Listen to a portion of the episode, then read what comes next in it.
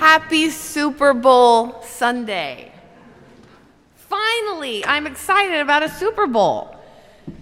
Not because of what you think. Not because I watch the Super Bowl, because I don't.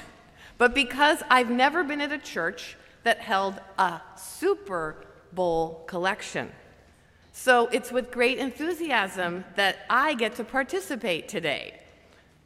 And as for the soup, I was thinking if only we could feed our relationships the way we feed those whom we don't even know. Today, we consider feeding relationships. You've heard it said God is love. And lo- love requires connection and harmony. Sometimes we get out of harmony with another person. But God so very much wants us to be in harmony and to be happy.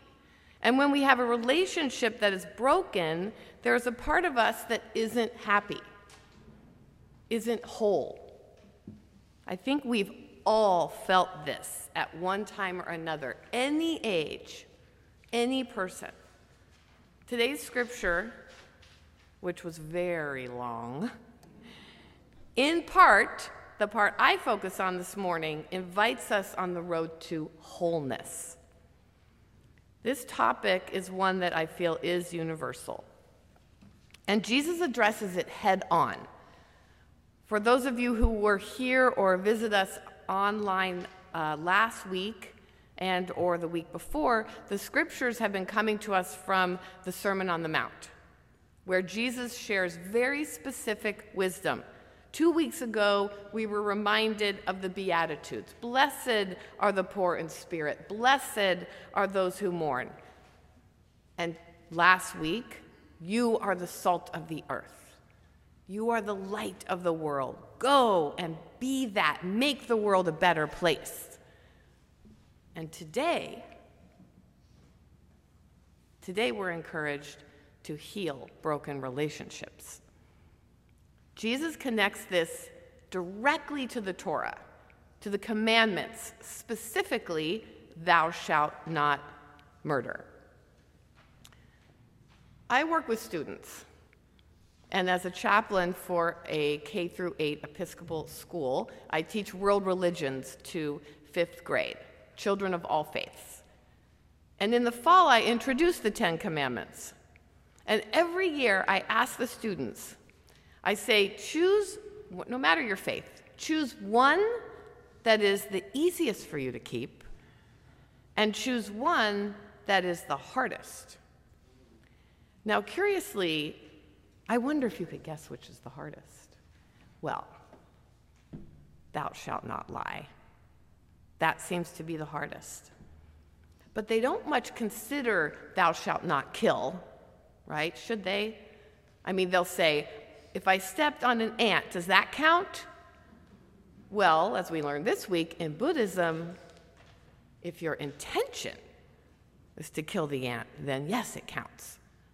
But if your intention is not, then you're okay. So overall, they feel that the sixth commandment, thou shalt not kill, doesn't apply to them. Um, or does it? Or does it apply to us? Jesus is urging the people to consider what leads to murder, and that is anger. Anger can be deadly. Anger is, among other things, the root of a broken relationship, can be.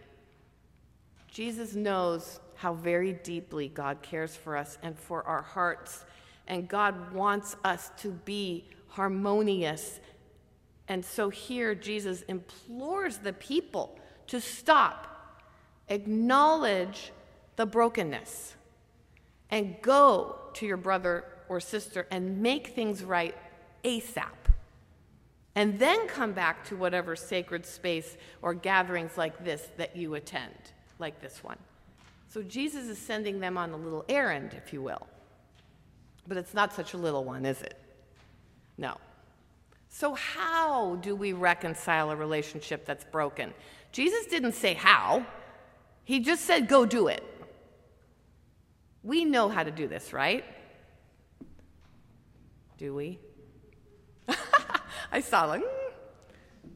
well, today we're called to explore broken relationships wherein we are asking for forgiveness, not us asking for an apology. That's different. Jesus says, if you remember that your brother or sister has something against you, so today we consider what is our part in the relationship break? So maybe this speaks to you today. Or maybe, luckily, you're not in that boat. But we all might be one day. And so Jesus is pretty firm about this, and I think it's worth exploring. But if you need to flip it today and contemplate who you need to forgive, then either way, it's all worth it. So let's take a moment to bring to mind a relationship that is broken and what your role is, our role is in that break. For now, just bring one to mind.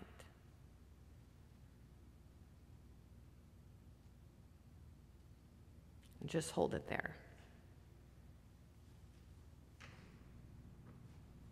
Who is it? Is it an old issue or something new or something brewing? Is it someone you have access to? In some cases, the person might have passed on or isn't reachable for whatever reason. Nonetheless, hold this brokenness in your heart now. There are more layers involved that may initially come to mind, but I believe that four essential tools l- will lead us toward reconciliation and healing. So let's go through this.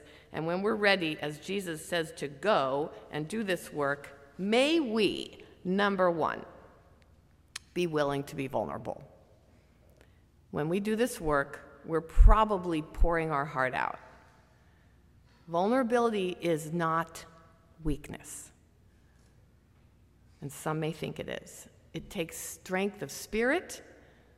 We're surrounded by uncertainty. We need courage. We're taking a risk. We're stepping into the unknown and out of our comfort zone, and we might feel really out of control. Author Brene Brown says vulnerability is the birthplace of love. That's good. Vulnerability is the birthplace of love.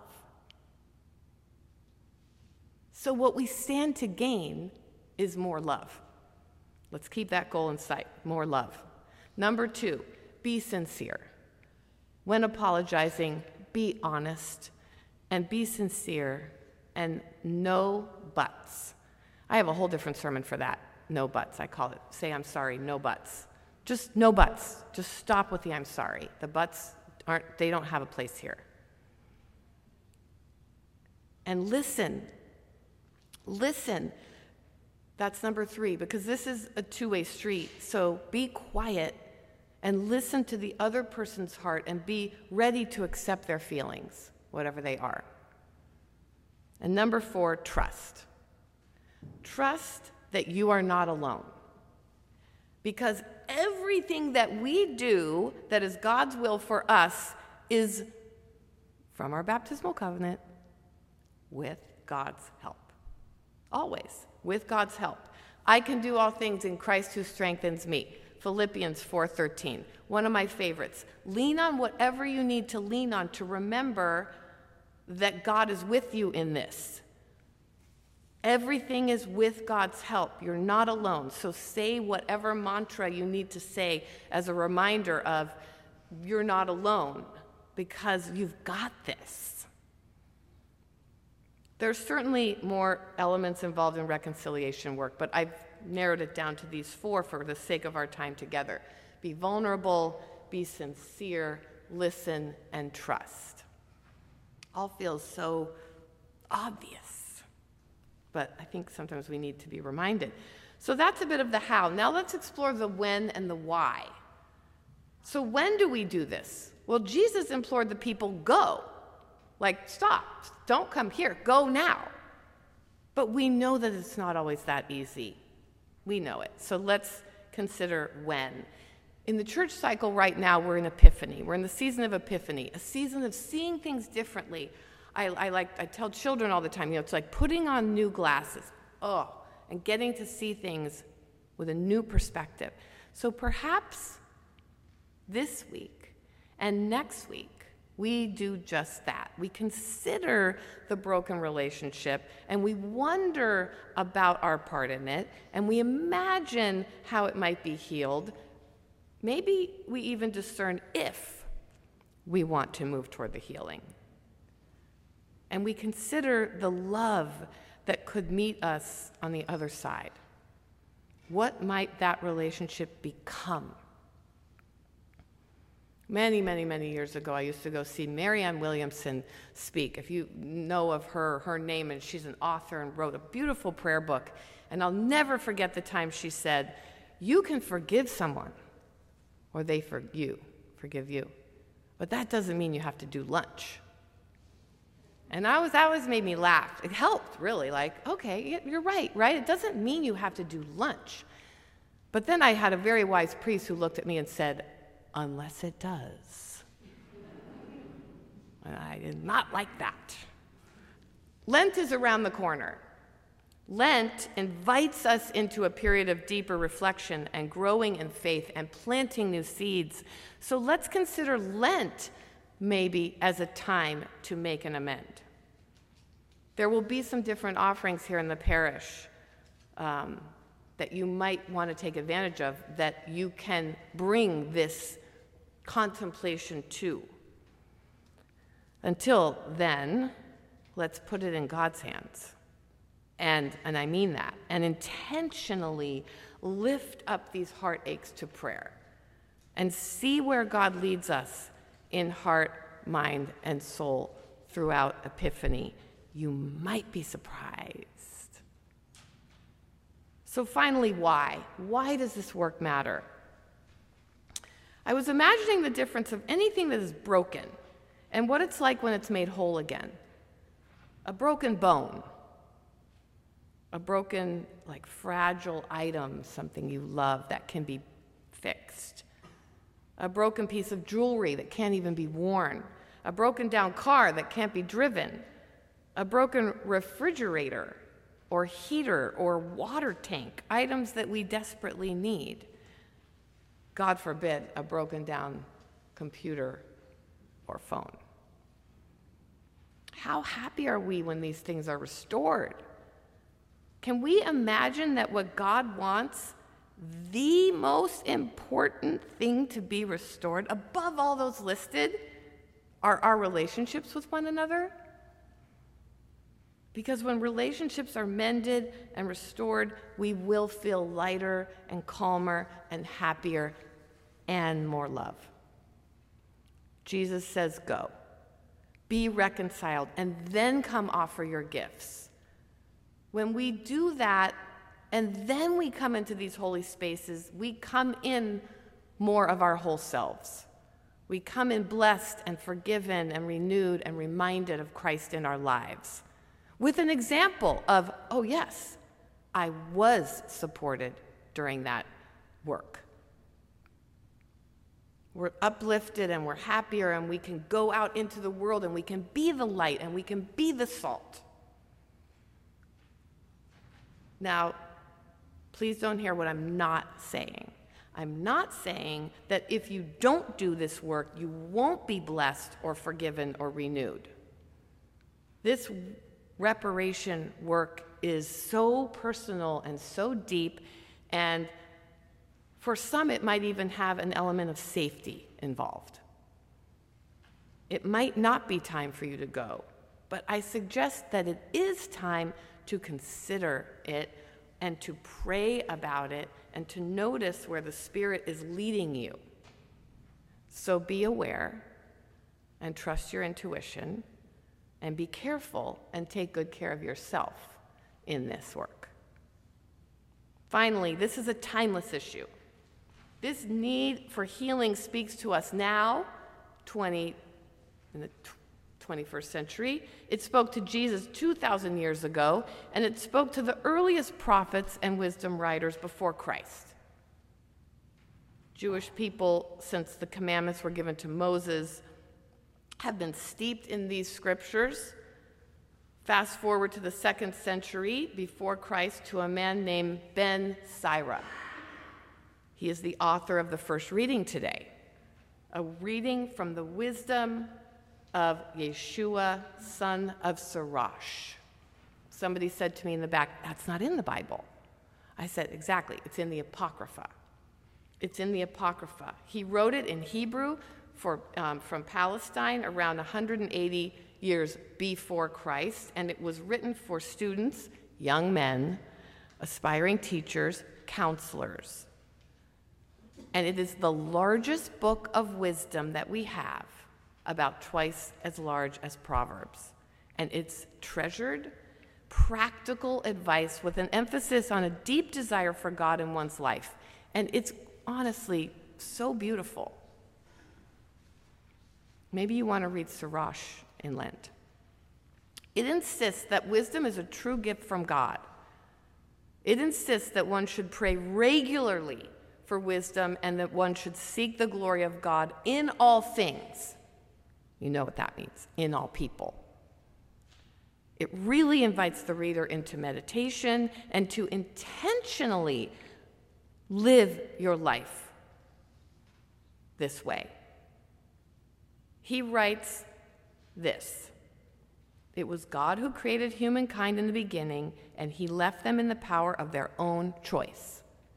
And then today's reading begins in your bulletin. If you choose, if you choose, you can keep the commandments. And to act faithfully is a matter of your own choice. They have been given free will, and they were given wisdom, and they were not alone, and they had a choice every single day to act faithfully and honor the commandments. Fast forward to Jesus. The Jews, the early Christians, they had a choice every day to act faithfully to honor the commandments. Fast forward to today. We have a choice every day to act faithfully and to honor the commandments. This is timeless wisdom. God knows our hearts. God knows our secrets. It says it right there in Sirach. God knows our secrets, spoken aloud or not. I have a young student in fifth grade who has some stomach issues, and she has to get an endoscopy.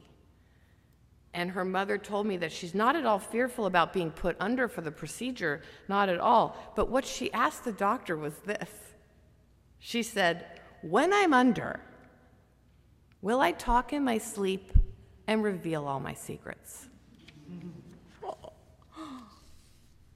God knows everything, every action. God feels it when we're brokenhearted and invites us and sometimes urges us toward healing and wholeness. So maybe we're being urged today. When we try our best to mend a broken relationship, we are transformed. Regardless of the outcome, there is transformation. Maybe we do this more easily, maybe, when we release our hold on the outcome of what we expect from the other person and instead rely on the outcome that we are promised from God. We are promised more love. We are promised maybe even more love than we can imagine. That's the good news.